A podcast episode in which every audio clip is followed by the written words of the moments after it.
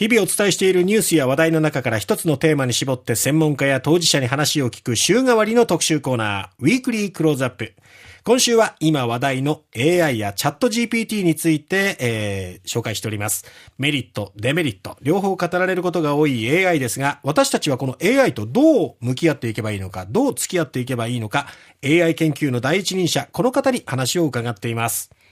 東京大学次世代知能科学研究センター教授の松原仁さんです。最後に AI との我々の向き合い方っていうことをテーマにお話を伺っていきたいなと思うんですが、まずこう松原先生が考える AI の強み、弱みってどういうものでしょうか？AI の強みは、まあ、広く言えば客観性っていうか、たくさんのデータから、うん、そのデータの中にある共通してあるものを取ってくるので、ええ、多くの人が考えていること、多くの人が正しいと思っていることってデータを持ってくる能力は、普通の人って得られる情報が AI に比べると少なかったり、下手するとやや偏ってたりするので、客観性書くんですけど、AI は客観的にデータを出してくれるというところが強みですかね。弱みは？弱みはですね、そんな一つじゃなくて、まだ人間よ、やっぱり人間のがはるかにまだ賢いので、ええ、弱みいろいろあると思いますけれども、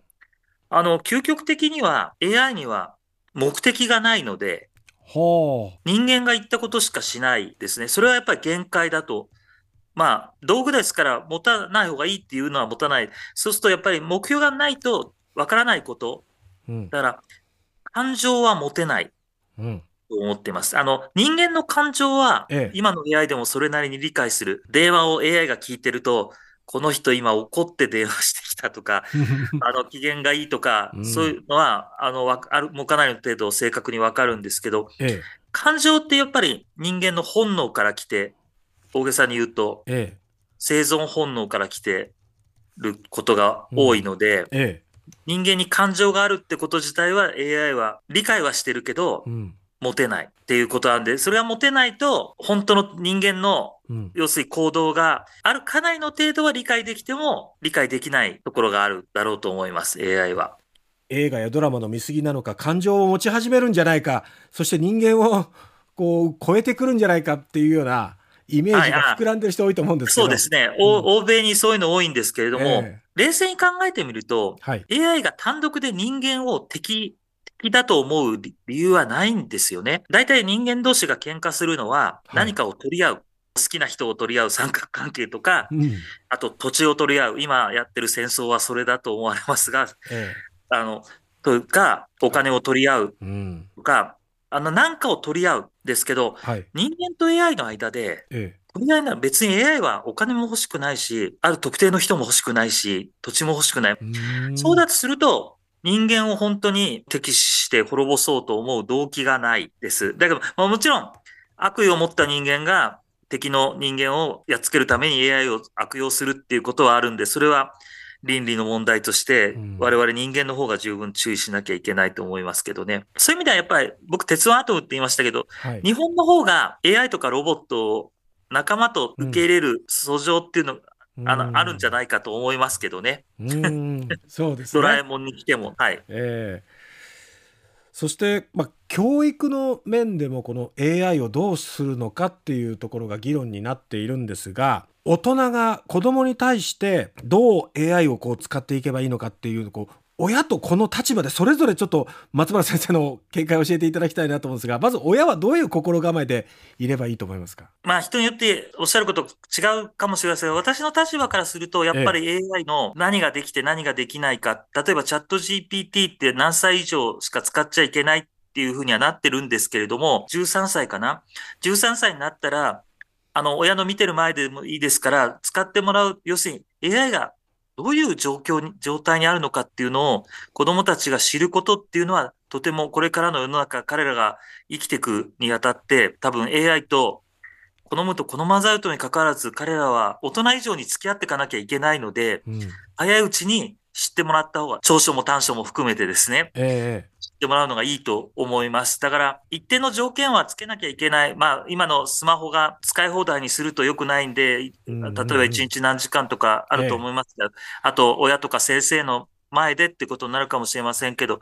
あの、チャット GPT とかそういう AI のシステムっていうのに慣れ親しんでもらうことが、あの、必要かなっていうふうには、大人の立場からは思います。うん、うん子供たちに対して、若者たちに対してのメッセージとしてはいかがでしょう？そうですね。あの、今の大人の世代はですね、ええ、あの、子供の時は AI まだだあの、全然役に立たなかったのが、急になんか AI が すごくなってきて、うん、それこそチャット GP とか出てきて、わーってなって、これからの世代は物心ついた時にもう AI は結構賢いいうので、我々とは違った付き合い方ができるんじゃないかなって、我々ちょっとやっぱり恐怖、それこそなんか得体の知れないものが出てきて、うん、自分たちの立場を脅かしてるんじゃないかみたいな感覚を 持ちがちなんで、まあそれはしょうがないですね。後から出てきたものに対してそういう、今の若い人たち、子供はもう、もうついた時にあって、それが彼らは人間の友達と付き合うように AI と付き合って、いいところもあれば悪いところもあるさ、こういう話は AI が得意で、こういう話は AI 苦手だとか、あまり先入観持つことなく馴染んでくれるんじゃないかなというふうに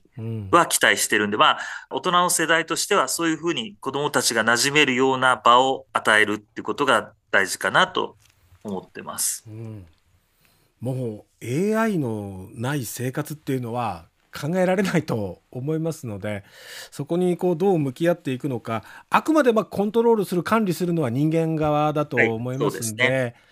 そこをこう倫理観持ってしっかり向き合っていくってことがやっぱ大事ですかね。そうですね。うん